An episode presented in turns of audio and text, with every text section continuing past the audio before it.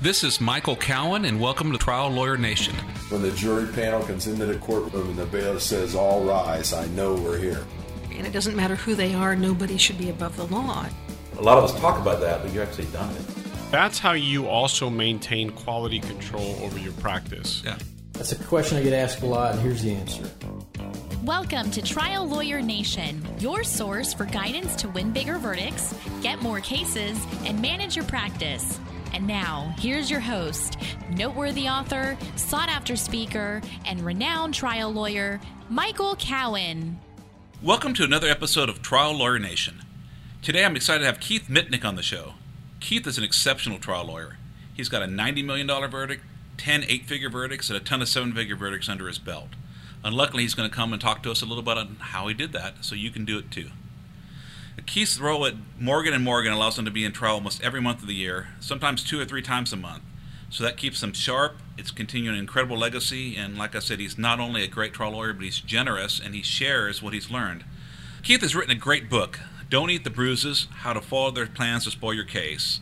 Uh, you've probably heard about the book because we've talked about it a few times on the show before, and some of the ideas we've gotten from it. Uh, Trial Guides has been nice enough to offer a discount to any of our listeners. So if you want to get the book and you go to trialguides.com and you enter Mitnik19 as a discount code, they'll give you 10% off.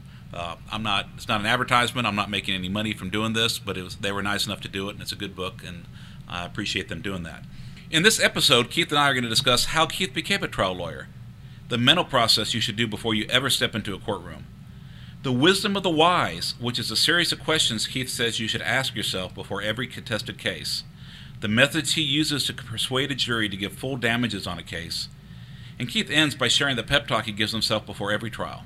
This is a great episode. It's packed with awesome information. Uh, I learned a lot. I have no doubt that you will too. So let's start the show.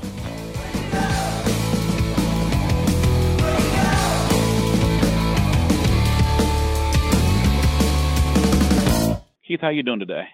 I'm doing great. I appreciate you having me on.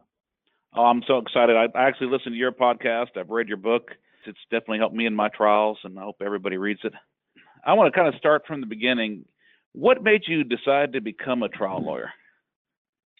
You know, it, it's strange. I don't really, I don't, I don't know whether it was Perry Mason or, or what.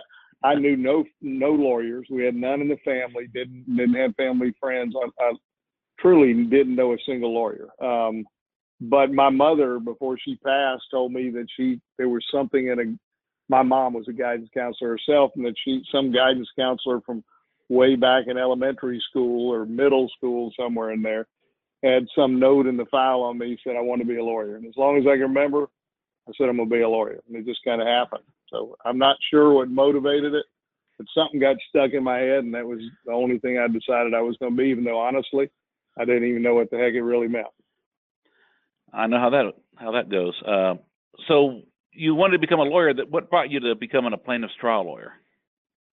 Well, I, as it all started out, I thought I was always thought I was going to be a criminal defense lawyer because the only thing I knew was from TV, and it was always criminal. Nobody saw civil lawyers back, you know, when I was growing up on TV. So, and then I had a professor in, in, in law school that I worked for. When I told him, "Do you know who are the best trial lawyers in in Orlando?" Because that's where I was from and wanted to actually north of there, in a little town called Eustis, but um, and he said, Yeah, I know two of the best. They happen to be partners, and I'm going down to meet them. And I said, Great, will you take me? And he said, Yeah. And I was a, in the second year of law school and never even been on an airplane. And I get down there and I find out they're civil, which I didn't even really know what they did. And I said, Hey, I'm sorry, man, but I, I, I thought I was going to do criminal. He told me there are a lot of good criminal lawyers out there, but by and far, the majority of the best lawyers out there do civil. You want to be a trial lawyer, be civil. So that's how it came to be. So once you decided you wanted to do this, there's got to be a learning curve between being a new law school graduate and getting a ninety million dollar verdict. Uh, what did you yeah. do to learn uh, how to become a trial lawyer? Honestly, I was a very fortunate guy that the the the two lawyers that my professor introduced me to, he chatted me up. We all went to lunch and they uh, hired me to work that summer, and I ended up going to work for them uh, as soon as I got out of law school. Never even interviewed with anybody else, and they were plaintiffs, civil litigators, and they were exceptional. Just very different, both of them.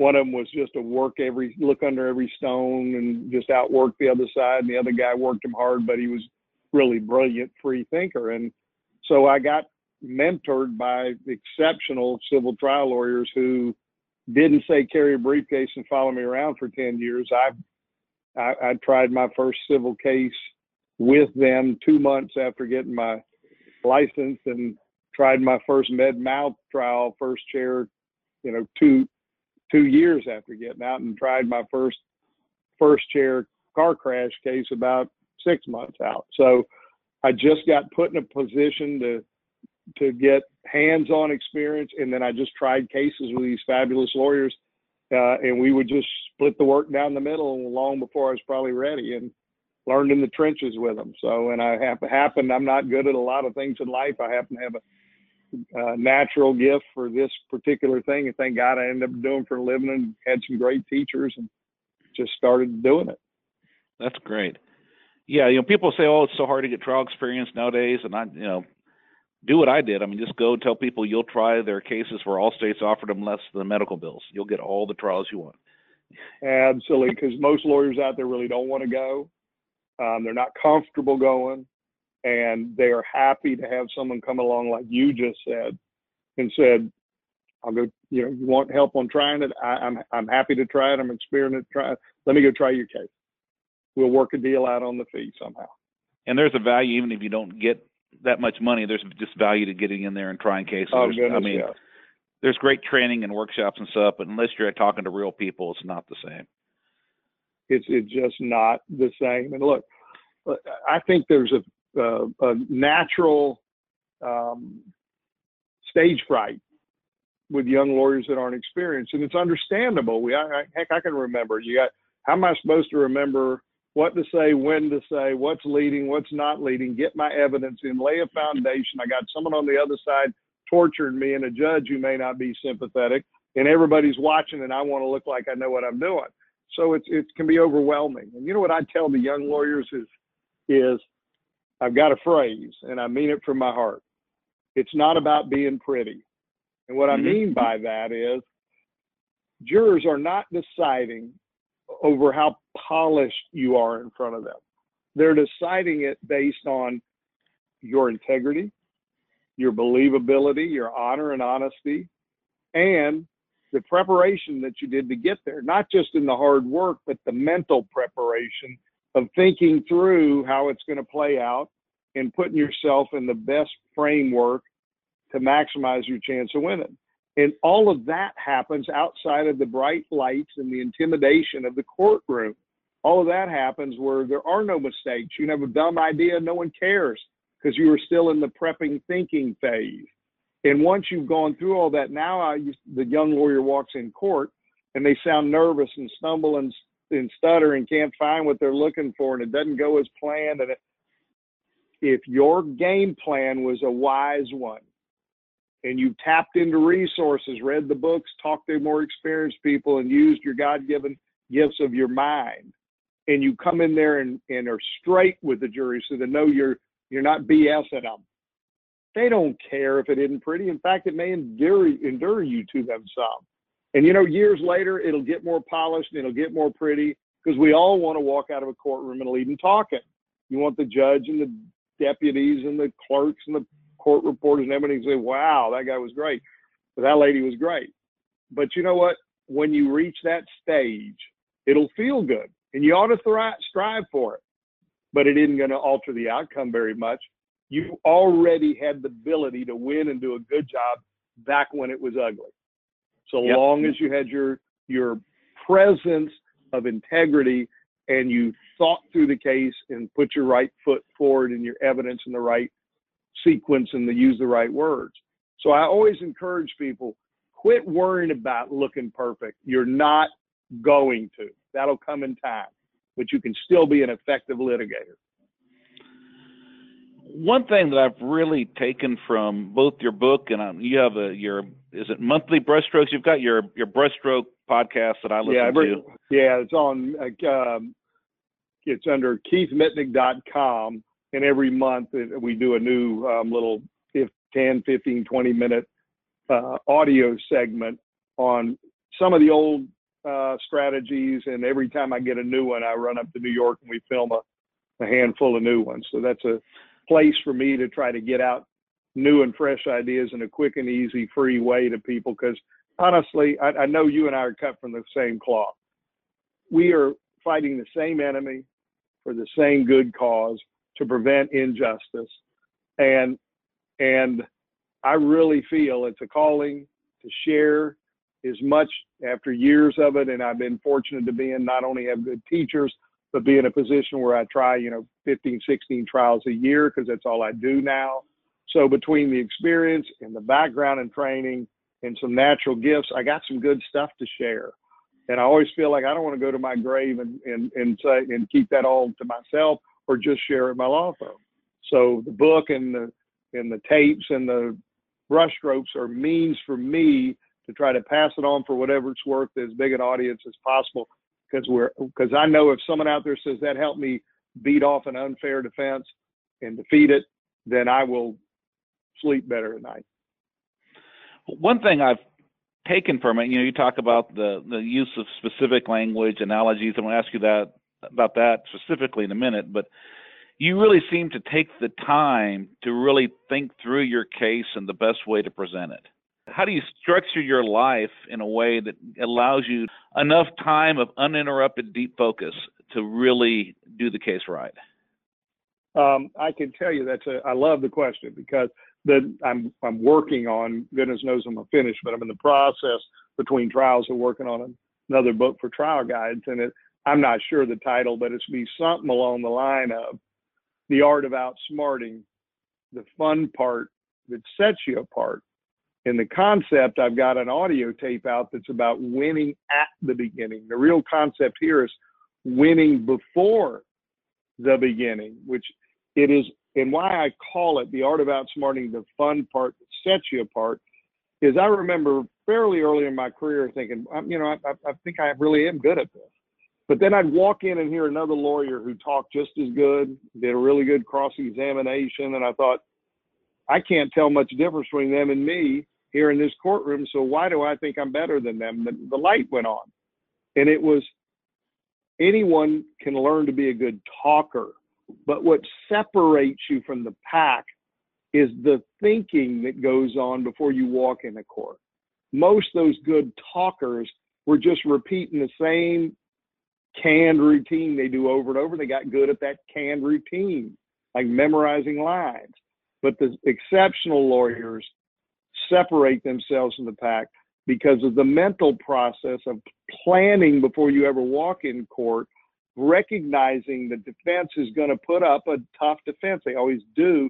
And how can I dismantle it? How can I take everything from them and leave them nothing, at least as an ideal? So I tell people it's the part that will separate you, but it's also the fun part because working a problem in a case is like carrying around a crossword puzzle or a Sudoku or whatever kind of games you like to play. It's satisfying. And the beauty of it is, it's a mental process. You can carry it anywhere. You can be on an elevator with a bunch of people and be working a problem. You can be on your back porch in the evening working a problem. You can be in a conversation with someone who is boring the tears out of you and act like you're the best listener in the world because you're working the problem. You do it in your car instead of being antsy to get where you're going. So you can mentally solve the mysteries and puzzles of your case anywhere, anytime. Now, some of them require more intense focus. That may be on your back porch. That may be close your door in your office. It may be leave your office and go down to the coffee shop. I use the erasable boards because, uh, like a mad scientist, I, I get these ideas and I don't want to slow down. I'm just throwing them up and writing them. And then later I come back and it looks like something out of the beautiful mind with a crazy mathematician. But in a half time, I can't even read what I wrote, but I, I, it's like you poured all those thoughts out. So what it takes is a, a routine in your life of thinking the problems in your case with an intense purpose of solving those problems. And it's fun and it separates the people. I remember reading in a book one time, someone wrote Sherlock Holmes' greatest gifts were not his analytical uh, strengths or his extraordinary knowledge of the science and the arts and of math and physics. It was his ability to focus on a problem long enough to solve it. So, what I recommend to people is please don't shortchange yourself on one of the true joys of practicing law, of trial work. And it happens before you ever walk in court. And it is that I'm going to take a problem and I'm going to think, and I'm going to leave one last thing. I know this is a long answer, but you tapped into uh, something that's core in my beliefs and what I do. And it's this is a core principle I use all the time to solve those things. I ask myself, why are we right and why are they wrong? And I do it on every single major contested subject. We got a conflict about this, a conflict. I list them and I say on each one, why are we right and why are they wrong? But you have to, it's a waste of time if you're kidding yourself. You have to be brutally honest. And what you will find on some of those points of contention, you have to say, you know what, they're actually right on that one or those two. And then you ask the ultimate question, which will lead to the promised land. And that's this. Then, if they're right on that one, why are we still right overall? And it forces you to look at the pieces individually and then bring them back together and get you to the answers. And if the answer is, you know what, at the end of the day, I think they're right overall, not us. And get another case. We're not mercenaries. This is a calling. But in the vast majority of your cases, answers, we are right. And I do believe in this case. So let me get to why we're right, even though they may win on some of these contested points. So that, and I call it the wisdom of the wise. And always go through why are we right? Why are they wrong? And do it with intensity when it needs to be intense. Do it more lighthearted so you're still working the problem just as a way of life mentally. And it's not extra work. You're finding the joys, the silver lining and joy that happen in day-to-day practice if you make that a routine part of your your day as a trial lawyer. Now, one thing I've noticed, you talk about the language of the case. Why is precise language important, and then how do you come up with what language to use? You got to think through. You know, lawyers. I think a flaw most lawyers have, especially after they got a little experience, is we all tend to think we're silver tongued devils, and the right words are just going to pop off our tongue all the time. And you know, look, the truth is, they probably pop off more frequently than a lot of other people would in different professions, but not not at, there's no certainty to it. And so you have to recognize I need to sit down and not every word, for goodness sake, you'd be tongue tied if every word you were being ultra careful of what you said. But on the key words, I call them the framing words, the words that are going to create the structure of your case and carry your case through the assault that is coming when you get into that litigation and the other side's taking pot shots. You got to think about those essential words you're going to choose and think about is that the best word? And is there a better word? And is there actually a backlash? I picked a wrong word. It sounds good, but it's a backfire word. And it's not necessarily the right first word that comes to mind. I'll give you an example. We hear all the time accident. And why? Not because we're dummies, because it's an accident report. We argue over the accident report privileges. The doctor talks about the accident. The defense talks about the accident. Everyone in life, they talk about, I was in an accident this weekend. Accident, but it's a bad word if you think about it. Why? It's a defense friendly word because everyone knows accidents happen. And they can that doesn't mean someone has to be punished when accident usually is a counter to punishment. I can remember my dad you know uh mad at my brother and i were racing around and breaking something and and wanted to kill us. And my mom saying honey you know it was an accident.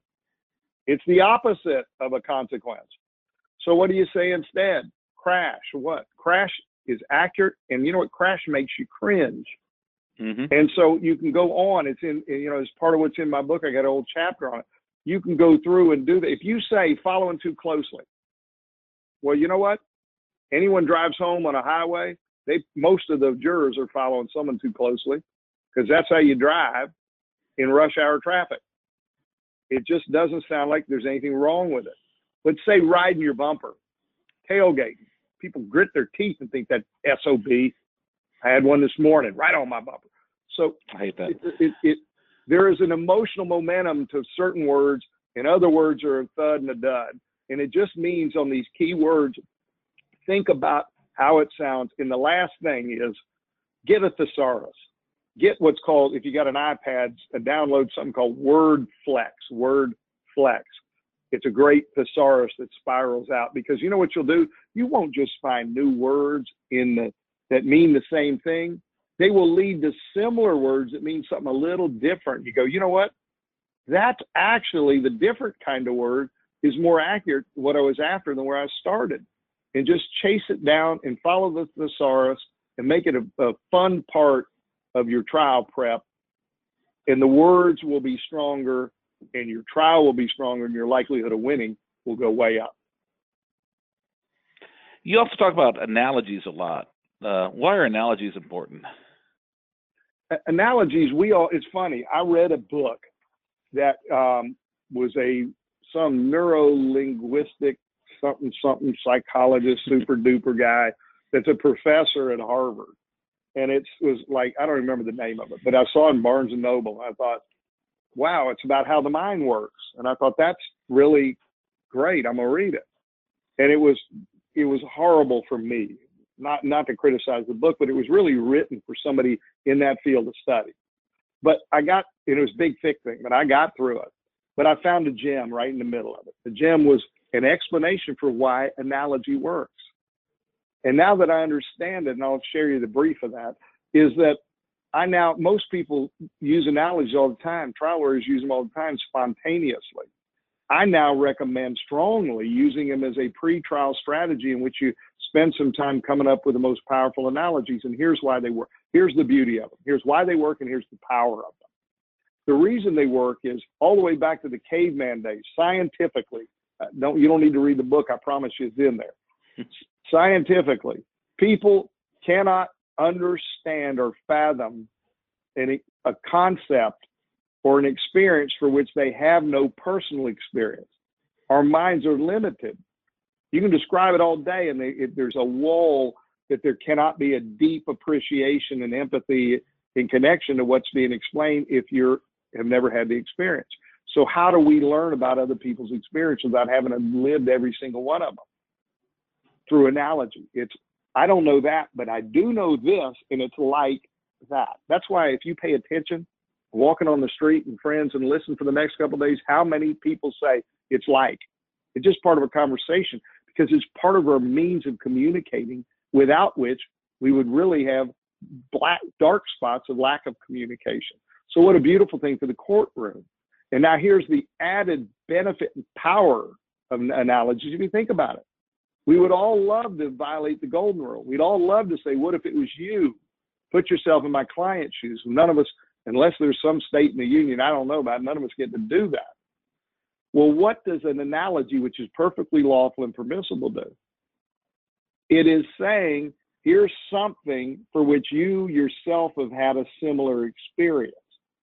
So it is not a golden rule violation, but it is a permissible empathy tapping into the person's own experiences. So they're very powerful. They're very powerful.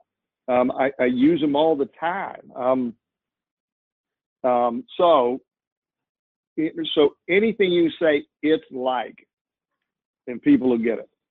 Um, I got an analogy that'll bring it home for somebody who's got, you know, a neck pain, but it's not the kind of pain that is interfering with doing.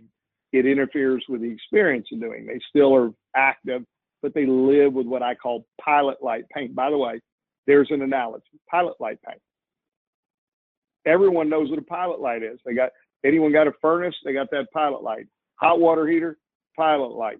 It is that that gas light It's always there burning at a very low level, flickering, and sometimes it'll flare up, but it never goes away. Pilot light pain. People get it. Bam, there's an imagery. You get it. A lot of analogies are snap fast, which I love. This one's a little bit, a little bit longer, but boy, is it a potent one. In your case, where someone has pilot light pain, they look natural and normal, and they're carrying on with life pretty daggum well. Maybe you got some surveillance film, and they're loading boxes or mowing a lawn, not catching them in a lie. Just you know, they look healthy, and you're talking about they're really hurt bad, and they are hurt bad. And so, how do you communicate that in a way the jury can understand it from their own life experience? Here's an analogy that is beautiful for that. You know, permanent injury, a forever injury like this that is there lingering, that's a pilot light type injury, and I explain what that is. You know what it's like? Here comes the analogy. It's like somebody who what, sleeps wrong and wakes up with a crick in their neck. And the guy gets up and moans a little, and his wife says, What's wrong? Oh, I slept wrong. I got a crick in my neck. She says, Oh, I'm sorry, honey. Yeah, it'll be all right. And he goes to work and he, picks up a briefcase on the way out the door and goes, kind of feels it, kind of stings him a little. Gets in the car, goes to change lanes. He goes to look in his blind spot and he goes, Oh, and then, you know, he's having to rotate at the torso to turn. He's got a crick in his neck. He gets to the office and sits down. Well, if he sits long, it's bugging him. So he gets up, moves around. If he stands too long, it's bugging him. And he's up and down all day, goes home, same thing in the car, picking up the briefcase, the same thing. It's there, bugging him. Walks in the door. Wife says, "How was your day?" He says, "Ah, all right, but this neck thing is is really irritating." She says, "Well, honey, if it doesn't get better, you need to go to the doctor." Nah, I'll be fine. Goes to bed, wakes up the next morning, grumbles, "What's wrong?" I was hoping it'd be gone. No, I'm sorry. Yeah, it'll be it'll be fine goes to work, same thing, changing lanes, picking up briefcase, sitting, standing. You know what he doesn't do? He doesn't call in sick to work. It's not that kind of pain. You know what else he doesn't do? He doesn't walk around holding his neck going, ow, ow, because people think he's the biggest baby in the world. So he just gets on with his life. But it's there. And it's starting to now on day two take a toll and impact his mood. It's starting to put him in a bad mood, even though no one around him would have a clue. And he goes home that day, comes in the door, and he's short with the kids. And his wife says, What's the matter with you? And he says, Sorry, honey, this thing's driving me crazy and it's gnawing on my nerves. It's this crick in my neck. She says, Well, you need to go to the doctor. And this time a little less concern and a little more, I don't want to crank in the house. And he goes to bed now. Again, gets up on the third day, wife's in brushing her teeth, and she hears, Hallelujah. She says, What? And he goes, It's gone. Well, you know what this kind of injury, this pilot light, but forever injury is like? It's just like that, except there's no hallelujah ever. Now, I promise you, when you do that, everybody on that jurors woke up with a crick in the neck. Yep. Every one of them has gotten to day two and thought, if this thing doesn't go soon, I am going to have a fit. Everyone was relieved to no end when it was gone. And everyone is going to say, if you telling me someone thrust that into my life unnaturally and it never, ever went away, it was a new way of life, you'd have to back up a truck of money to put me through that. I get it. That's a big deal. And how did we get there? Analogy. Why does it work? Because the jury can understand it independently and through their own lives. That's the power of the true power of analogy. So, what are the things you do to persuade a jury to give fair damages in a case? Um, I think there are two essential parts to persuading a jury to give what I call maximum justice, full damages, not discount, not half, full damages. And it's this number, and the first one's going to sound silly, but it's not at all. It's extraordinarily important. And the first one is you've got to believe. You've got to believe. And I want to come back to that and talk to that for a minute, but let me give you the second one first. The second one is you need to present them with a reasonable damage model. you need to show them that this number that may on a surface appear to be high really is fair and reasonable because it is justifiable. You have validated it with some model that makes sense. And if you believe and you validate, then the jury's not going to punish you even if they disagree. Think about it. You're going to establish a rapport with the jury or you're in trouble anyhow. Your client hopefully will have done a good job and the jury will have related to him. And if they don't, you're in trouble. But if you presume your client has done a, a nice job of communicating their injuries and the jurors went away with a, a good feeling about them and they have connected with you and find you to be a trustworthy person because you have been trustworthy, why would the jury suddenly turn on you and punish you for giving a number that maybe they think is higher than they're comfortable with? But they go, you know what? But he believes it and he's got some basis for it to validate it. The worst they're going to do is have an honest disagreement, but they're not going to be mad at you and punish you or your client.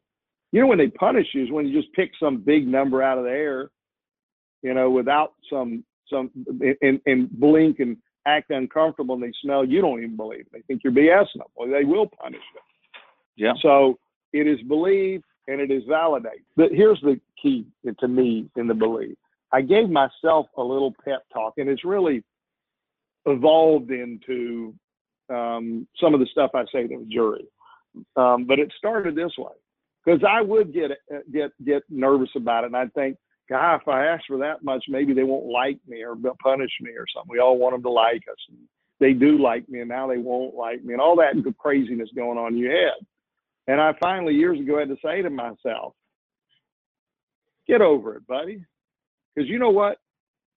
Clients don't come to us to have a philosophical debate over who was right and wrong on the road that day.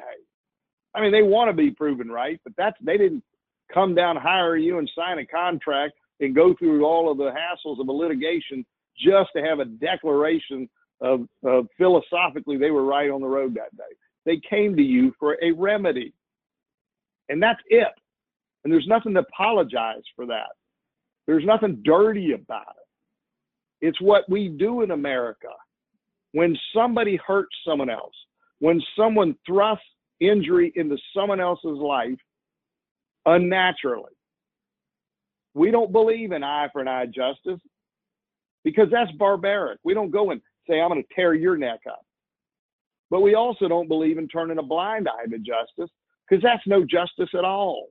We believe in consequences. We believe in responsibility. And how do we do that? We do that with a remedy. And we do that with a full and complete remedy based on the law and evidence. And we gather a group of appraisers together from the community to put their collective wisdom together and decide what's fair and reasonable for what was taken in the way of health. So, going through that in your mind, you go, you know what? There is nothing to be ashamed of. This is what my job is. These people picked me to stand up for them when they couldn't stand up for themselves.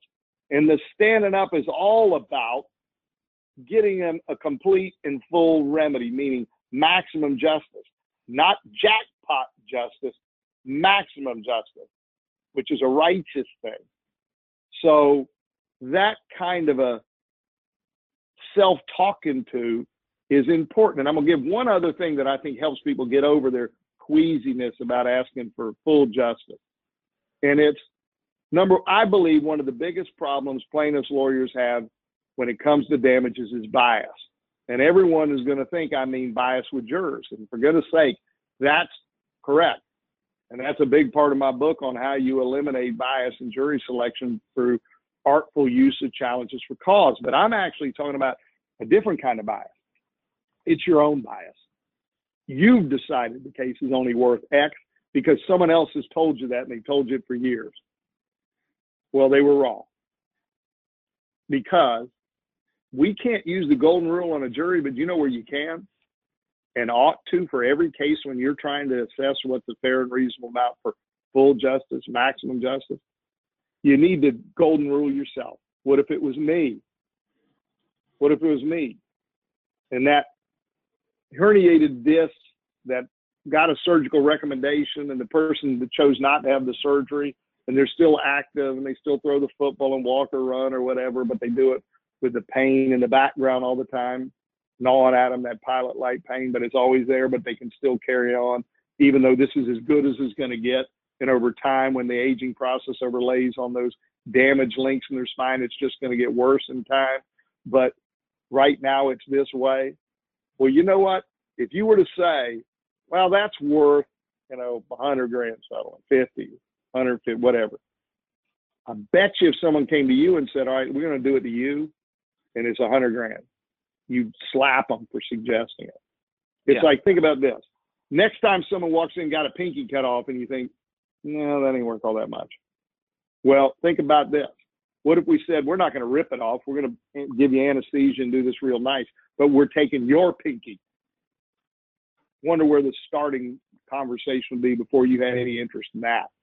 So we need to use the golden rule on ourselves and and we need to overcome our own biases and we need to give ourselves pep talks so that we believe and then we need to come up with good damage models so when you say it to the jury there's not a hesitation because you really believe and they know you believe and then you support it in a reasonable fashion and the worst that's going to happen is they're going to discount it some because they disagree but they're not going to punish you and that's the long version of of uh, in my mind, the process necessary to get full and complete justice, not some lesser version of it.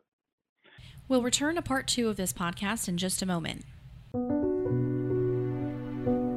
Each year, the law firm of Cowen Rodriguez Peacock pays millions of dollars in co counsel fees to attorneys nationwide. Are you an attorney with a catastrophic injury or wrongful death case you'd like to discuss with host Michael Cowen? If so, you can reach Michael by calling 210 941 1301 or send an email to michael at cowenlaw.com. We now return to the rest of this episode of Trial Lawyer Nation. Can you give an example of a damage model? Let's talk the case you've been talking about. You know, a doctor said it's bad enough to need surgery, but they can live with it, so they'd rather not risk the surgery, but they're still going to have to live with that pilot light pain the rest of their life. Sure. Um, I have a, a, a list of them. Again, anyone wants to see them in detail. I don't want to be keep pimping my book, but I, you know, I don't make hardly any money off it, and it's sold. If, if you know, it's not like I'm worried no one's to buy it. You know, I, when I first wrote it, I thought, what if no one buys it? But two copies, and one of them's my mom. It'll be embarrassing. Well, thank hallelujah, it's a, one of their classics, and it's sold well. So I'm not trying to get everybody running out and buy my book. I really, I just, we have this, we're having this conversation, and I have a passionate belief in passing on as much as I can for people to assess which parts they like or don't. And, and if it helps somebody a little bit, great. If it helps somebody a lot, then even better. But I, I love to get it out. I always feel like I'm shortchanging when I'm done with a talk like this. And I, if the, I know if I say go get the book, it gives me peace of mind. There's a whole bunch more in there, and I don't feel guilty. I, I left something important out because as soon as you and I hang up, I'm to go, damn it, I didn't talk about this and this, and that was important to me. there we go. But so my point is, I got in detail a bunch of good damage models in the book. But having said that, um, let me give you an example of probably the one I use most. And everyone's not, I didn't invite it, invent it. It's been around when I was a baby lawyer, and uh, most lawyers use some version of a per diem argument, unless you happen to be in a venue that doesn't allow it. Most venues do, but I have tried cases across America that didn't. But if it's permissible, the per diem argument, but I do it in a maybe a little different way. I used to run math and do it all on a chalkboard, and I, I never felt good with it. So here's how I do it now. I would say something like this. Let's say we got a client who's, you know, 35. Let's say you got 40, 50 years life. Let's say 50 years life marriage expectancy. I got a 30 year old. Um, life is, we live life moment by moment, minute by minute, hour by hour. We do not live it in chunks. Sometimes when things are going bad, we love to skip ahead you know, a, a, week, a month. Heck, some bad years you'd like to skip the whole year, but we don't get to do that. It's not an option. We have to live life moment by moment, hour by hour. That's just the reality of it. And my client's injuries are very significant. And my client will live with it the rest of his life. It even interferes with his sleep. Not that he can't sleep, but because he's constantly having to, you know, move positions so he doesn't wake up and have it worse. He's flopping all night. And if we were to take merely $10 an hour over my client's life expectancy, that comes to $5 million. Now, that's a lot of money, but that's a lot of hurt for a lot of time. And some people, when we were doing jury selection, didn't want to be associated with a large verdict like that. And we appreciated them being honest about it. None of them are here. But every one of you were comfortable with returning a verdict that matched the evidence under the law and not bringing any outside concerns in here. And the fact of the matter, had my client been hurt a little bit, like a sprained strain, like they're trying to convince you of from the defense, but we would be talking about something far less. If my client had been 85 when it had happened and had this same injury, we'd be talking about far less. But those aren't the facts of this case. And the facts of this case are a lot of hurt for a lot of time. And that's simply what it adds up to. And that's fair and reasonable. Now I'm going to sit down and save a little time for rebuttal. Now, that's kind of the model of how I like to do. And you see, I skipped all the math and all. And I don't worry that it doesn't add up to the penny. You say that comes to about. I'll be honest, you don't want to say, all right, it really comes to three million. I'm just going to say five for God's sake. But I'm saying if if you're off, you know, ten grand here, I don't care. I've said, and I, and you tell them the life expectancy of 50 years. You know, that's just a f- estimate. It could be a lot more, might be less. But if you take the life expectancy, it comes to about boom, and I, I give them a nice round number like that. So that model to me works very well in a per diem. Obviously, if you have somebody who's 80, you know, per diem's not the route. We have, you know, you do one that, that's in the book that's about all times not created equal, and we talk about that. So they're just sometimes if you got a lot of economic damages, you can use multiple of economics. Um, I have one where we say if you had a um, if someone was hurt and someone wanted to do an experiment to see what impact it would have on someone's life to live with a particular kind of injury, and they wanted your client to volunteer. And and but they were going to um, you know of course if they went through it they were going to come up with a fair amount to pay them to go through it. And um, they came to him and they said before we talk about an amount i've got to have full disclosure and tell you what to expect and it's going to start like this and you start telling the story everything they go through and you take it all the way through you know 80 years old later in life and would anyone start that conversation at less than, let's say, $5 million? Of course they would. Now, in fairness, no one in their right mind would agree to do it voluntarily. However, no one asked my client's permission. So that is a fair and reasonable way to assess this and a reasonable measuring stick to look at it. So another one is if you have multiple injuries, I'm, I'm giving you the uh, Reader's Digest abbreviated version, but it, there's a more to it, but you get the idea. And then there's just to throw one more out would be if you have multiple body parts hurt. Let's say you got a knee hurt, hip hurt, and a shoulder hurt, uh, your neck hurt, shoulder hurt, and knee hurt. Well, I do what I call what if it was only. I say, look, it's easy to come in here and for us to say, look, he was in a car crash and was banged up and got some orthopedic injuries. But that wouldn't be fair just to lump it all together and treat it as one thing because that's not the way he has to live it. So what if we were to take it? What if I were here and the only thing we were talking about is that knee injury? It was it. Everything else was fine. What would we be talking about? Then do a mini closing argument on the knee. And then when you're done, write it on the board. And when you're done, say, now what if we were here and it was only only the injury to the shoulder and the, the everything else was fine? And you do another mini closing argument. You write it on the board. Then you say, now what if it was just the neck, just a herniated disc, and you did, and none of the other, and you do another one, and then you say, but in fairness, folks, we can't just come over here and add these up and say, all right, that's a fair and reasonable. Because the fact there are three of them doesn't make it each one individually less. The cumulative effect of having to live with that is a heavier burden. So the beginning of the conversation is whatever the total is. And in fairness, the fair and reasonable amount is going to be something significantly more than that because the burden of carrying all of those at once is makes it worse.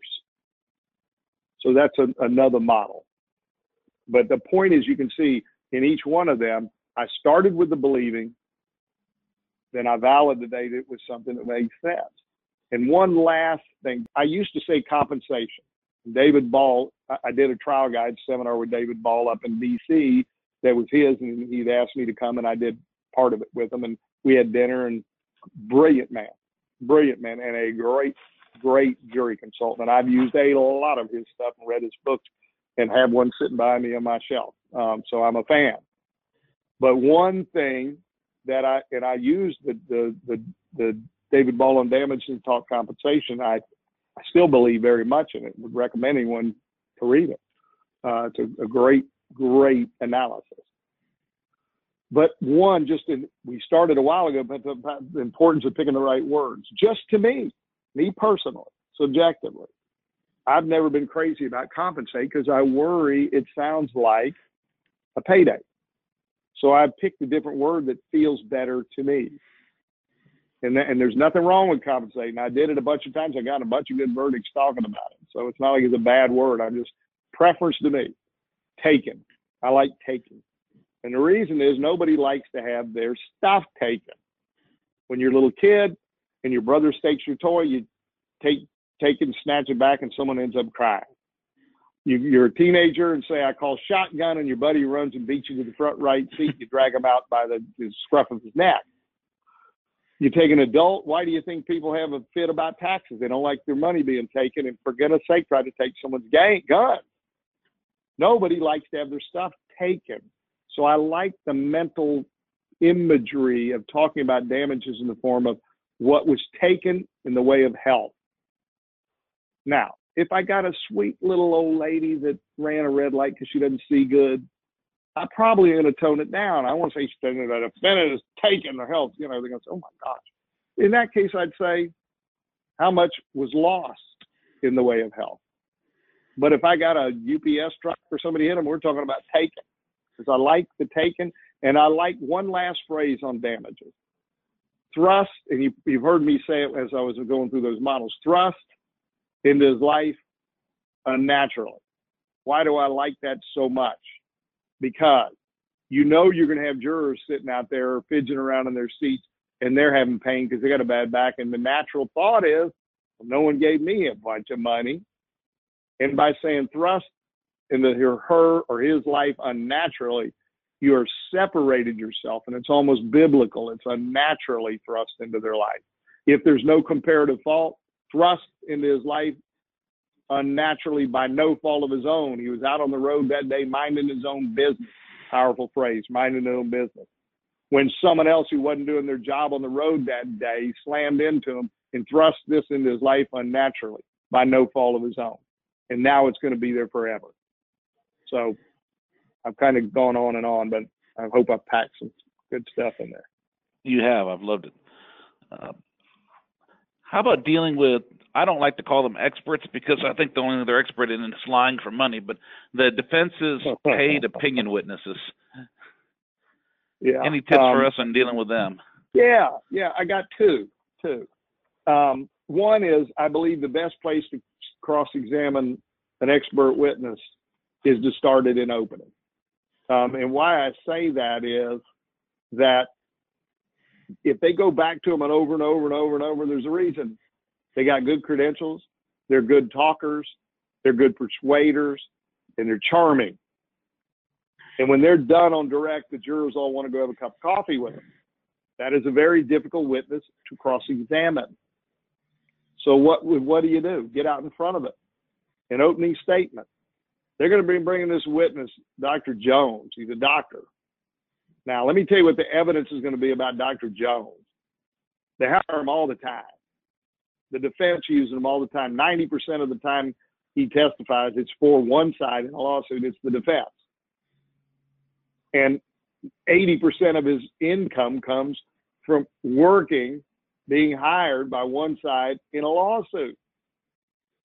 And he makes a lot of money. And if you're in a state, you can give the money. You know, we in Florida, we can say in the last three years, he's made, you know, $2 million by representing the defense. He's made work for these lawyers 30 times. And in this case alone, he's going to make north of $20,000. And let me just tell you what the evidence is going to show he's going to say. I know we got to ask him and, and grill him before he ever came in here. He's going to tell you, even though my client had no problem in her neck for the 10 years before this crash, no injections, no therapies, no chiropractors, no one recommending surgery, let alone doing surgery. None of that for 10 years before.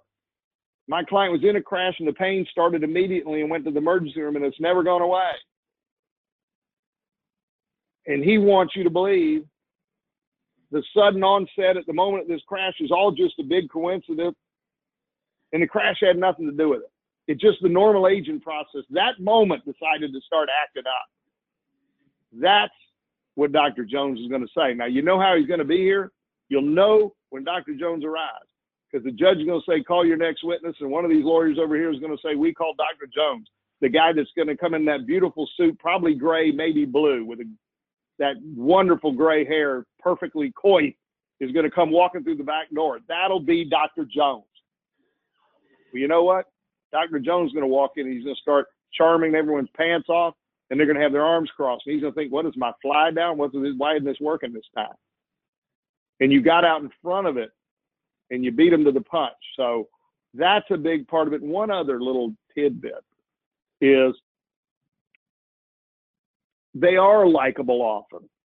And particularly like in a medical malpractice case, you know, they bring down someone from Harvard, Yale, or Duke, and the head of the department and got a CV, you know, as thick as the War and Peace, and and no one is going to believe just because they're getting paid 25 grand that they just walking in there lying through their teeth. It's hard sell. And I'm a big believer in trial of the path of least resistance.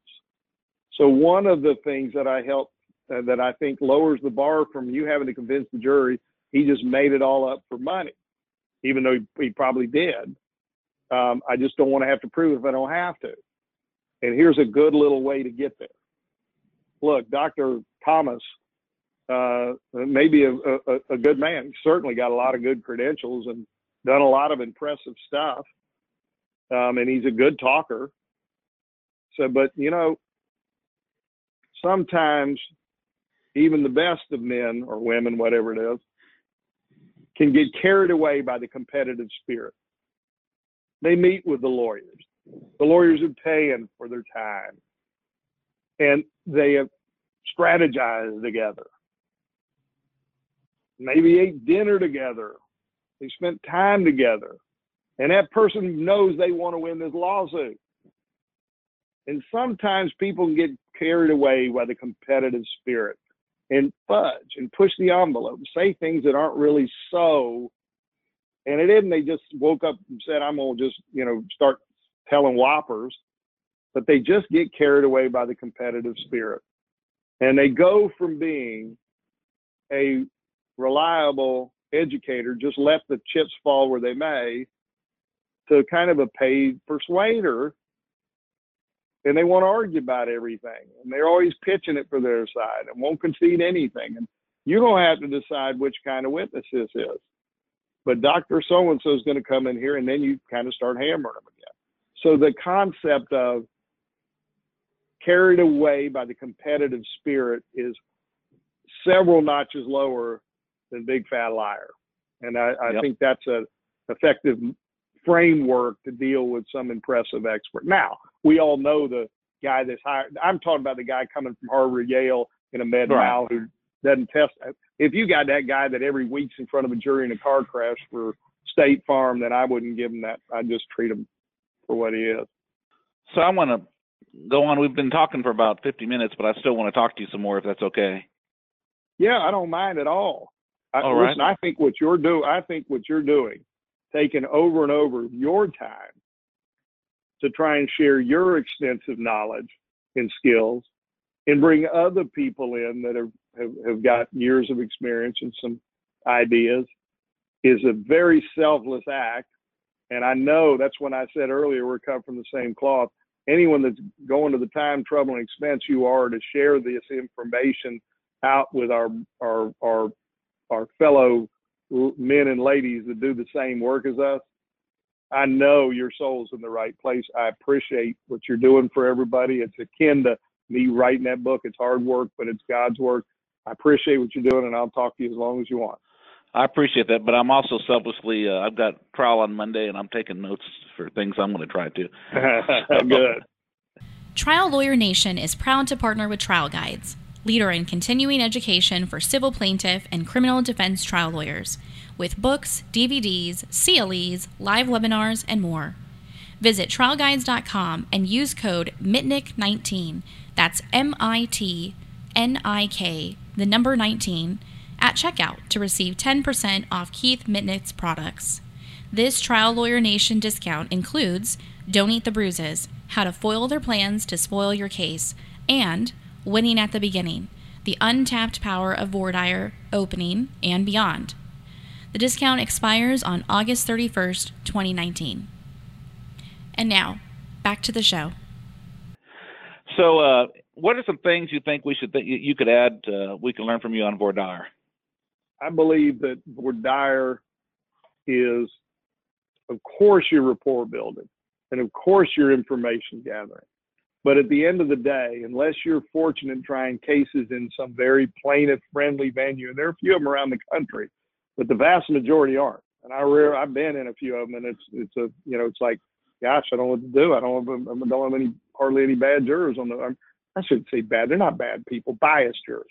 But most of us try cases where if you don't have nearly enough peremptory challenges to end up with a fair trial.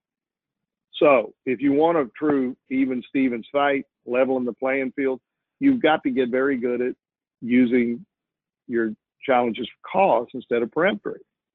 And there, and I and I watch jurors get worse because they've all heard all the false publicity and propaganda about all these frivolous suits and things. And so most, a whole lot of folks walk in with a bad taste in their mouth. And the truth is, the defense is going to offer up just enough evidence. If they've got a leaning one way or the other, they're going to go, I, I was fair. None of that affected me. His case was just made more sense to me. It's because that evidence is fulfilling their their their anticipated what they were looking. They're looking for exaggerated. Well, they're going to make something look exaggerated. So I feel like you have to, as best you can, eliminate bias. The best little, again, this is a whole a big part of the book, and I this would we be three more hours if I really really talked about it. But I will give this little tidbit. I there are certainly jurors out there who are wanting to lay in wait and and tank your case. So this probably won't work on. You're gonna that's that's a peremptory. You'll know who they are, and it's probably just one of your peremptories. But I've found there are good people, honest people, decent people, somebody I'd like to sit and talk with and like but I would hate to have them on my jury because they have beliefs that don't square with the case, per, a personal injury case, which we're going to be talking about a lot of money. They think it's, you know, exaggerating, it's profiting off of suffering and all that stuff. So, how do I take the fundamentally honest juror and get them to say the kind of quote magic words under what your whatever your case law is to either establish a rock solid challenge for cause or at least put yourself in the best position that the judge will use his discretion or her discretion to exercise uh, uh, to grant your child's cause. And what I've found is the quickest way to get there is back to the power of analogy. You give them a little analogy that'll make the point for them. Here's an example. Um, Good morning, folks. My name is Keith Mitnik, and I represent Miss Jones over here. And we're going to be asking you questions about life experiences, opinions you have that could potentially impact you if you sat on the case. Could end up unintentionally giving the defense side a, a bit of a leg up, and where we may be at a bit of a, a bit of a disadvantage, not on purpose.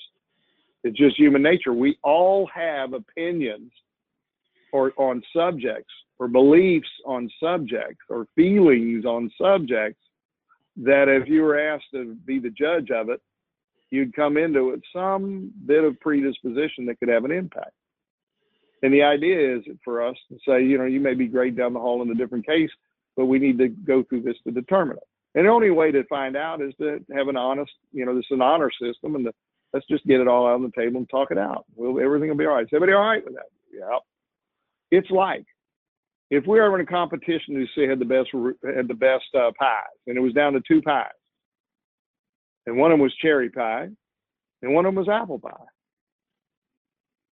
and I was picked randomly out of audience to be the judge, and it just so happens I'm not crazy about cherry pie.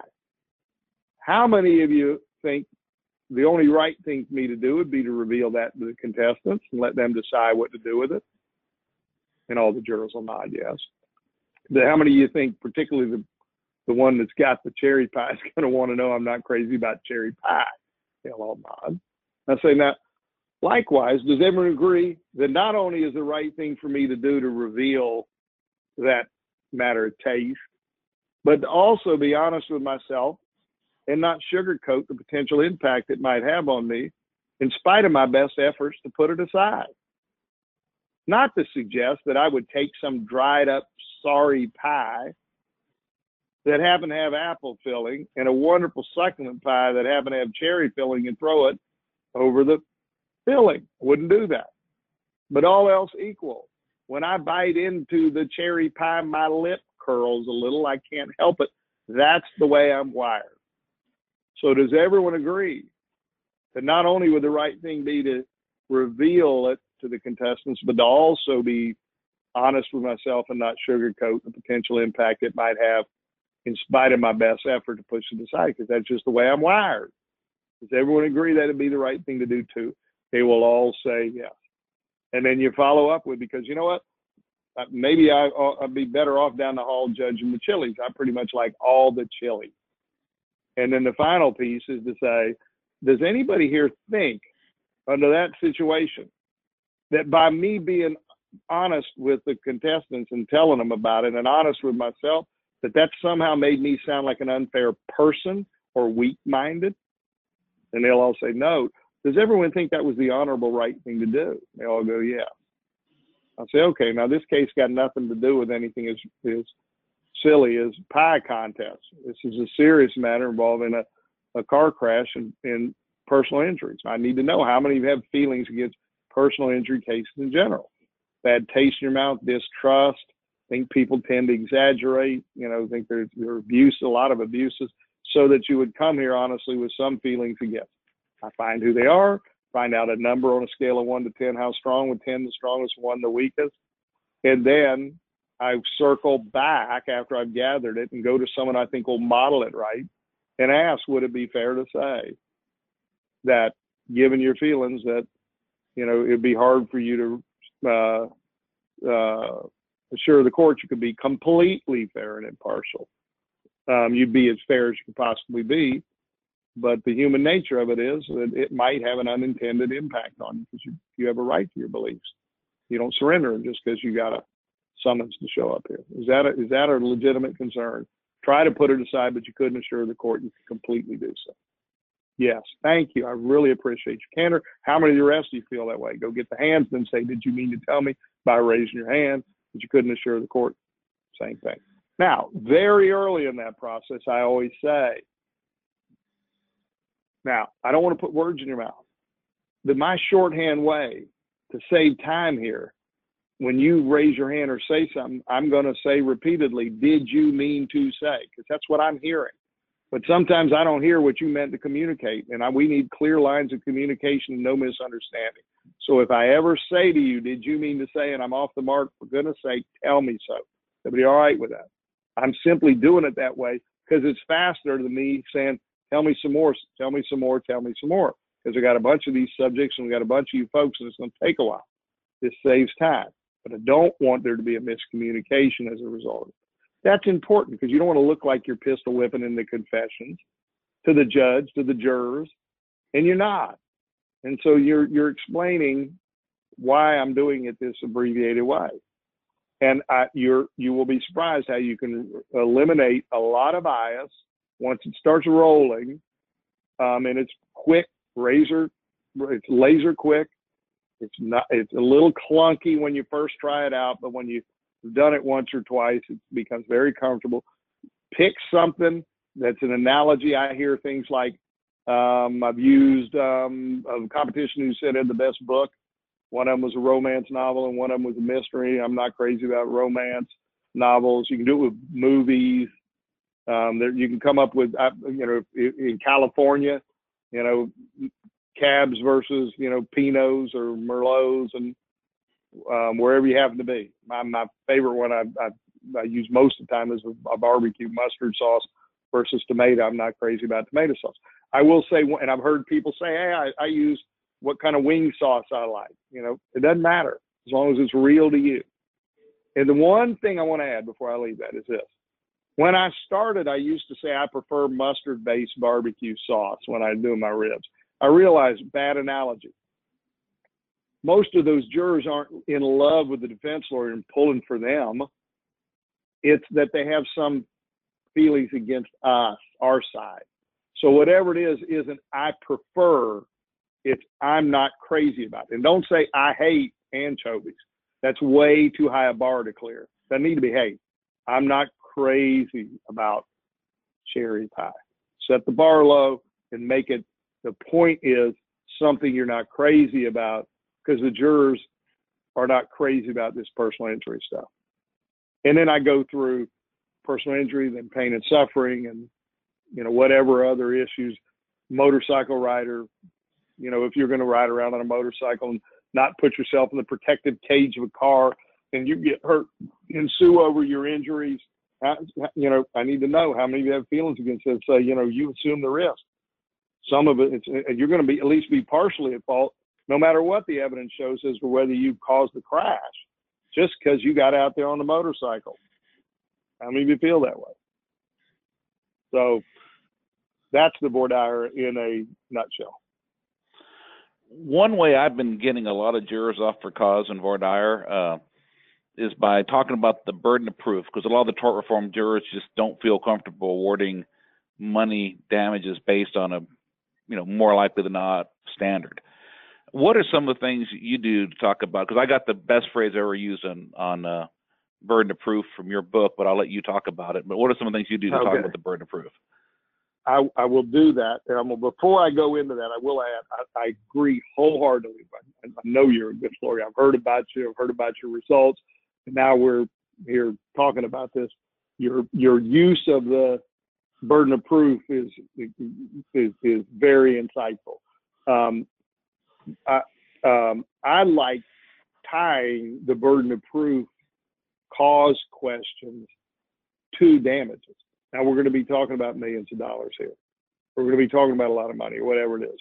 And a, a lot of folks, when it comes to if you're saying, look, this if you're going to be talking about that kind of money, I'm not comfortable with this lighter burden. I think it needs to be something closer to beyond a reasonable doubt if you're going to be talking about that kind of money. I just find the general burden of proof question will get some of the biased jurors when you tie it to significant verdict, the likelihood of rooting out biased jurors goes up, and the likelihood of getting cause challenges go up. But the exactly. the, diff, the the the ch- and I, I'm I I I was just about to say, Sorry. I am confident that's what you're doing. I just wanted to reiterate it. But in any event, the the change that I did was I like to to I've changed up what I used to do for years on it. And what I would do now is to say, you know, we've all, I want to talk about the burden of proof, and we've all heard in criminal cases beyond a reasonable doubt. And that's a very uh, black and white certainty kind of situation. If we're going to put someone in jail, take their civil liberties away in a criminal case in America, then it, it needs to be beyond a reasonable doubt. Meaning, if you were to sit on a criminal case and say, this is a terrible crime, and I'm almost certain he did it, I'm really convinced he did it, but I do honestly have a little doubt, and that little bit of doubt's reasonable. Under this very high burden of a criminal case, if you were following the law you would have to say under those circumstances, not guilty, and watch that person you're convinced did it walk out the door on your watch and your vote. It's a very difficult thing for jurors to do. But that's the way it is in a criminal case. You often hear in criminal cases, creating doubt creates an out. And we've all seen it. They hire experts, throw up anything that'll stick, all trying to create a little bit of reasonable doubt so they can get the guilty guy off. We've all seen that on TV with criminal cases. Well, this isn't a criminal case, this is a civil case. And creating doubt does not create an out here. Here, we're talking about what's more likely right than wrong. It's a much more user friendly, common sense based approach where you weigh the evidence and say, you know, I've heard it all, and I think they're probably right. Makes more sense to me.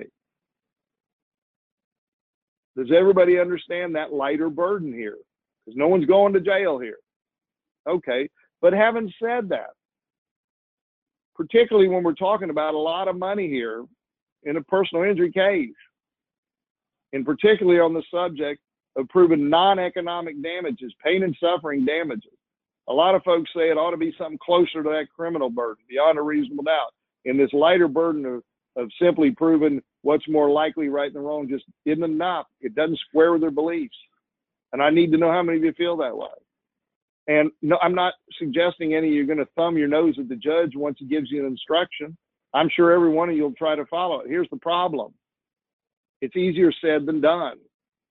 And there's not going to be a meter attached to your fingers back there that's going to go beep, beep, beep. You're raising the burden when you go to deliberate. And it's very hard if your belief is it ought to be more, not to unintentionally or inadvertently raise the bar some. Does everyone understand my concern? So what I need to know is how many of you feel honestly, I think on the particularly on the pain and suffering when you're talking about a lot of money, the burden of proof ought to be higher than this merely showing greater weight. And honestly, I'll try my best, but I honestly couldn't assure the court I wouldn't end up raising the burden higher to square with my beliefs. Does everybody understand? How many of you feel like that honestly? And go get their names and and you try to follow law and you're not going to ignore it but that's your and i like this phrase that's your best honest answer is that fair yes and now you're getting all those folks for cause and you have started the concept of creating doubt doesn't create an out here and you can get in closing argument and they throw up all their stuff to see what sticks like the criminal guy trying to get them off for, for a bad deed and you say you don't go back and say this is a criminal case. You can't just throw up whatever sticks. You know, you're in some states like Florida, you draw a mistrial, but you can say, remember we talked about in jury selection. It's in the criminal case. Creating doubt doesn't create an out here. And they'll remember that conversation, reconnect with it, hopefully see it for what it is. I could talk to you for hours, but I want to try to close it up by talking about closing. Anything in particular you can tell us, you know, guidance for closing? Yeah, if uh, you know, I could talk about closing till the cows come home, and I bet you could too. It's kind of the reward for a hard-fought battle is your closing argument. It's a joy, but but I will give a little something that I think helps skilled lawyers, and dang sure will help uh, younger lawyers who are still getting their experience under the belt but I tell it to grizzled vets out there and they'll walk away and like it. It's a really simple information management tool that involves index cards. And here's what my suggestion is. Number one, have a journal on your desk that keeps track of just three ring binder, I don't a legal pad, something. And whoever's up with the witness, your trial partner, keep track of the the highlights of what the witness says, or something needs to be followed up on. Um, not everything like a scribe. You got you know a court reporter there. I mean, gosh, that's good enough to make the maybe the cut for closing argument. Whoops, that's bad. We better deal with it. And then when you the other lawyers up, you take turns and you keep it all there.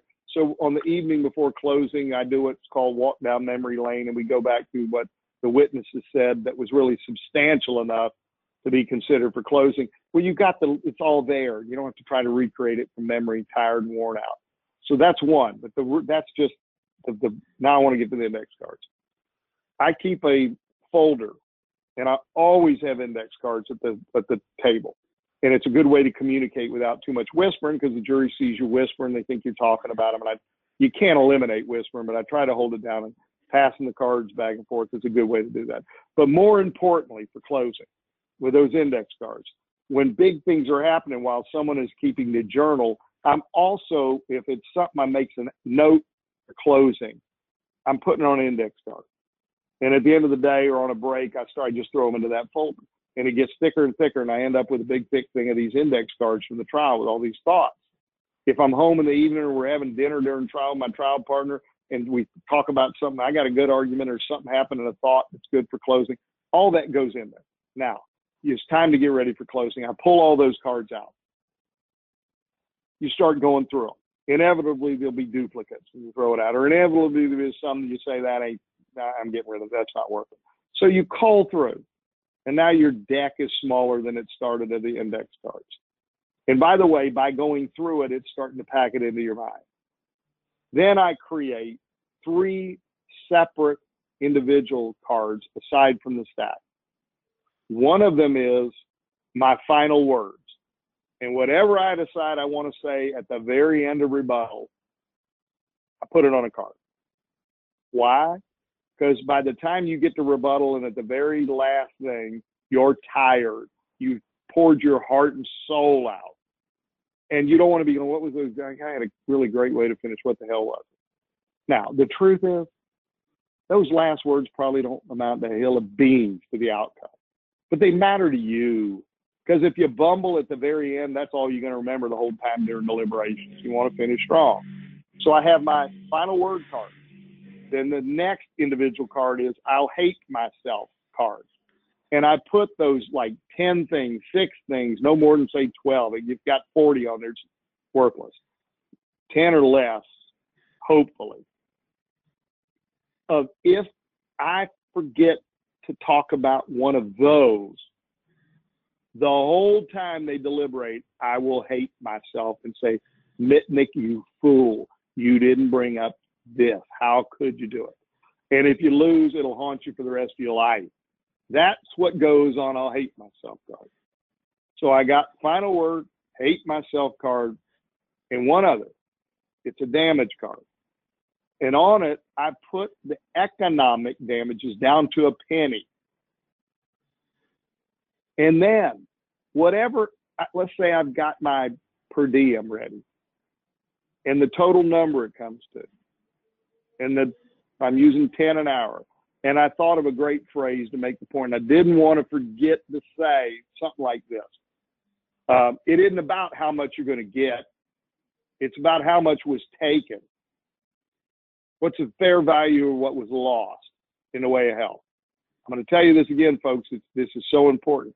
It is not about how much you're going to get. My client would rather have his health back. It's about how much was taken in the way of health. What's the fair value of what was lost? Well, I don't want to leave that in the damage argument out. I want to make sure, and I know that's one that's really important, but occasionally I get up there and go, damn it, I forgot that one.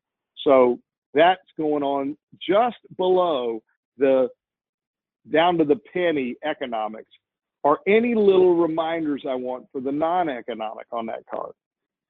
There won't be much, just enough. All keeping in mind you're going to be tired. So I then will take my stack and oh, and I'm preparing. I'm going, you know what? Now my stack's pulled down. I have my three cards. Then I'm thinking about closing and what I want to say and points I want to make. And I start adding cards. And now my stack's getting bigger.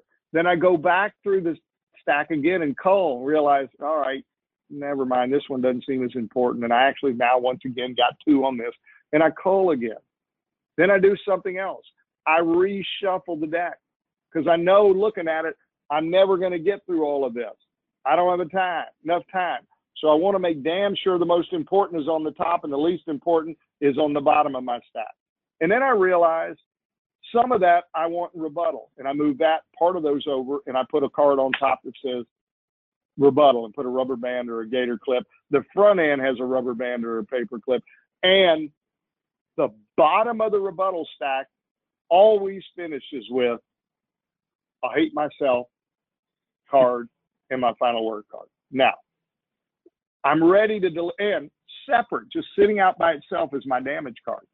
So I got the bigger stack for the front end, the smaller stack for rebuttal that ends with I hate myself, final word, and it just off by itself the damage card. Now, I don't touch the cards except the damage card for the front end of closing. Because you know what? By having gone through it repeatedly, it's like being back in high school or college using flashcards. Stuff starts really sticking in your mind. Plus, you know the trial. You're you're up to your neck in the facts and passion and everything from trying it. And you've gone over these cards and called and added and shuffled and put them in priority order. And the beauty of them off a legal pad is you can shuffle the order aimlessly, like you're shuffling a deck. And so now I'm ready to get up and deliver my close with no, no notes and no index cards. But you know why I have peace of mind for that? Because I know I'm going to get to sit back down and do a rebuttal, and I'm going to go through that front end stack. And anything I missed, I'm going to move it over to the rebuttal stack. So it's not like if I miss it, it's gone. And I know I got my hate myself card. So I get up and deliver my close. When it comes time for damages on the front end, I will say, now, I'm not good at remembering numbers, and I didn't want to get them wrong and be criticized for it. So I wrote on this card the exact amount of the economic damage, and I bring it out. And I give them the number and write it into the verdict form. Now, honest to goodness, I could just pre-write it on the verdict form and not go through all that. So why bother? Because it gives me a chance to peek down at the reminders I put down there on the non-economic. So then after I write them, I put that card down, I plant myself in front of them, I look at them, I believe, and I deliver, and I validate. Now I sit out. Now, as soon as they get up, you know how anyone's ever tried a case knows this. And if you haven't tried one, I promise you it's true. The defense is going to say three fourths of it is going to be of some interest to you. Of that, about half is going to be intense interest, and, a, and a, another fourth is going to be googly goop you can care less about. And you develop a skill in the courtroom of listening very intensely to the hot stuff and listening less but still paying attention when it's googly goop. And what am I doing when they're into the nonsense I don't care that much about? I'm going through that first stack and I'm discarding left and right. Covered it, covered it, covered it, didn't. Put that aside. Covered it, covered it, covered it, didn't. Covered it, uh, didn't, but now nah, I don't give a damn at this point. No, no, no. Now I've gone all the way through. Now, while I'm doing that, I get interrupted because now suddenly I'm listening and he's into something hot. And I'm going, now that's bullshit. I have an answer to that. And I take the fresh index card and I scribble it down. And he goes, oh my God, I can't believe he said that. As if he's ignoring the fact, yes, the doctor said the patient was um, pain free on this visit. But the very next entry says has had significant neck pain since the crash. And they're just playing that game again of cherry picking and taking out of context. I can't believe they didn't. I make a little note, put that index card on. And I'm throwing them away, covered it, covered it, covered it, save, didn't cover it, covered it, covered it, covered it, don't need to cover it, covered it, Whoop, new one, add it, new one, add it, new one, add it. All right, back to culling. In and out of listening intently and downtime culling. Now I've culled. I now got a stack here with all my new cards of listening to them and the remainders that I skipped, and I move them over into. I now have one deck left for rebuttal, and it's all there. The pre-existing rebuttal, and always at the bottom. I'll hate myself and always at the very, very bottom, last words. And I put them all in one stack. And now, as they're closing, you know what I'm doing? I'm reshuffling the deck again, always leaving those last two on the bottom, moving the more important up, moving the more important up. Oop, more bullshit. I'm right, right, right, furiously. Put it in, put it in, put it in. All right, now I got to re. I need to reassess. I'm shuffling. You know who's watching me over there like a madman working these cards? The jury. And number one, I'm a distraction, which is a good thing. And number two, it leads to this moment because now it's time for rebuttal. And now I bring my cards with me. This time I got my cards. And I stand up and say, all right, folks, I'm going to move a little quick. Madam Court I'm going to apologize in advance. I'm going to be talking a little bit faster than I normally do. I don't have much time, and I got a lot to talk about because every one of these cards is something they said to you that I'm going to have to set the record straight. For example, boom, I'd get the first one and it's a kick in the teeth. They told you this as if you would have forgotten. You were here in the courtroom taking notes as if you forgot what the that very same boom, and I put that card down. Next, they said, I look at it. You remember he just said this.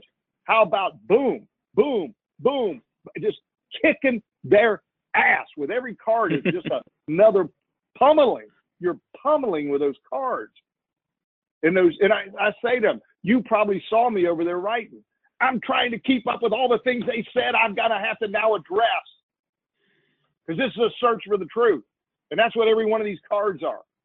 And now they can't wait for you to pull the next card out. and now the judge says, Mr. Mitnik, you got five minutes or three minutes or whatever the hell it is. Then I quickly take a look at the next few cards. Now I know I've covered the hottest stuff because it was on top.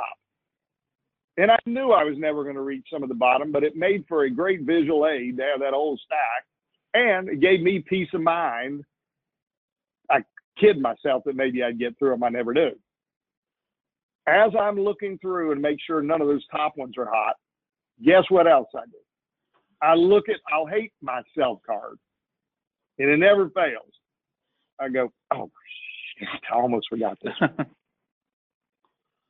and then at the same time, I look at my final words card. Now nobody knows that's what I'm looking at. I'm just going through this ass beating card after card because I'm out of time to pick which are the best ones. So then I say, look, folks, I wish I had more time because in my heart of hearts, on behalf of my client, this is serious business. It kills me to sit down and not cover every one of these and hold the stack up. But I'm just out of time. And it's time that we relinquish this to you. And we worked very hard hand picking you. A whole lot of people were, were called, but only a few were chosen. And it's time to pass it over. But before I sit down, I got a couple other things I want to say to you this last two minutes I have. And I take the rest of the cards and just kind of flip them down onto the whatever's in front of me I can find. Now I don't make a production and sling them all over the damn room. That's over the top. But just enough, and the jury goes, God Almighty! I wish he had some more time. He was killing them. Look at all the more ass beatings out there.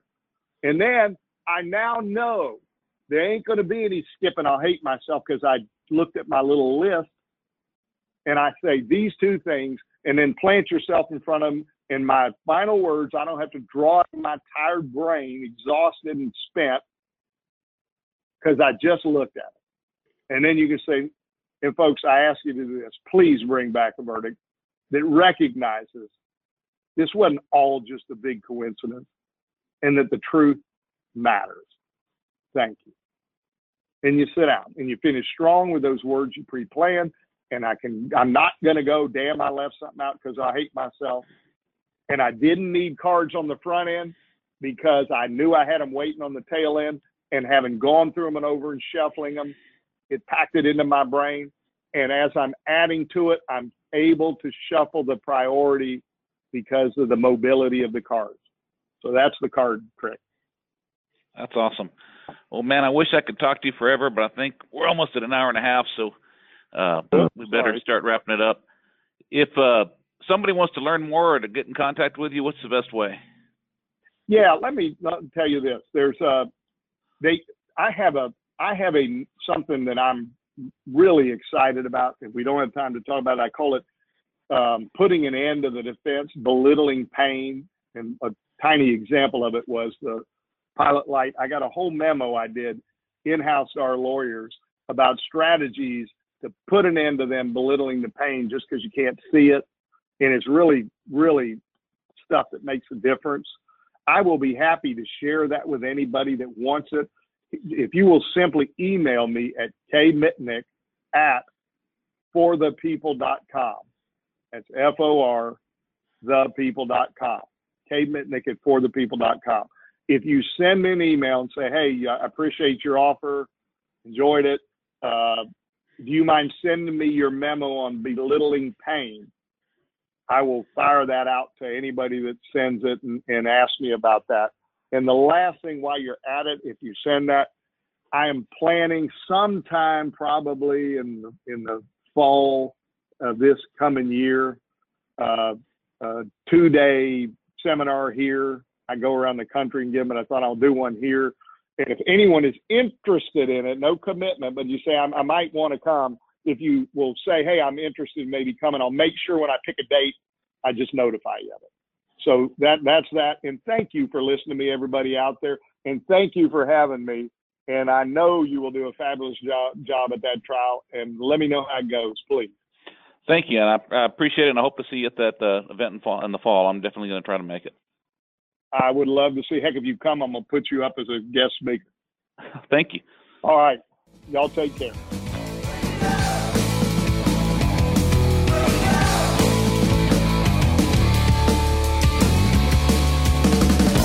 Thank you for joining us on Trial Lawyer Nation. I hope you enjoyed our show. If you're a regular listener, be sure to visit our website, www.triallawyernation.com, to opt into our mailing list and stay updated on our new episodes. And if you have a Facebook account, send us a request to join our private group called Trial Lawyer Nation Insider Circle. This exclusive group will allow you to hear about our podcast before the air, interact with the show, and get a sneak peek at some of the behind the scenes moments. If you're not on Facebook, you can always contact us via email at podcast at triallawyernation.com. I love to hear from all of you, so please continue to send us emails. Thanks for tuning in, and I look forward to having you with us next time on Trial Lawyer Nation. Trial Lawyer Nation is proud to partner with Trial Guides, leader in continuing education for civil plaintiff and criminal defense trial lawyers with books, DVDs, CLEs, live webinars, and more.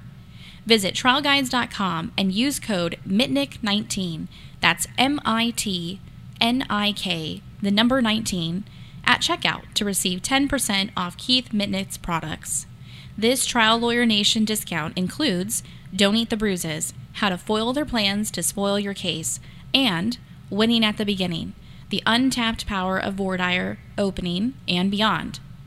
The discount expires on August 31st, 2019. We look forward to talking with you again soon as we continue to explore powerful insights from our amazing host and remarkable guests here on Trial Lawyer Nation. Until then, please be sure to subscribe and review this podcast on iTunes or your favorite listening app so we can continue to reach more listeners. Visit us at www.triallawyernation.com to send us a message, listen to previous podcasts, or learn more about Michael Cowen and our guests. This podcast has been hosted by Michael Cowen and is not intended to, nor does it create the attorney client privilege between our host, guests, or contributors and any listener for any reason. Content from the podcast is not to be interpreted as legal advice. All thoughts and opinions expressed herein are only those from which they came.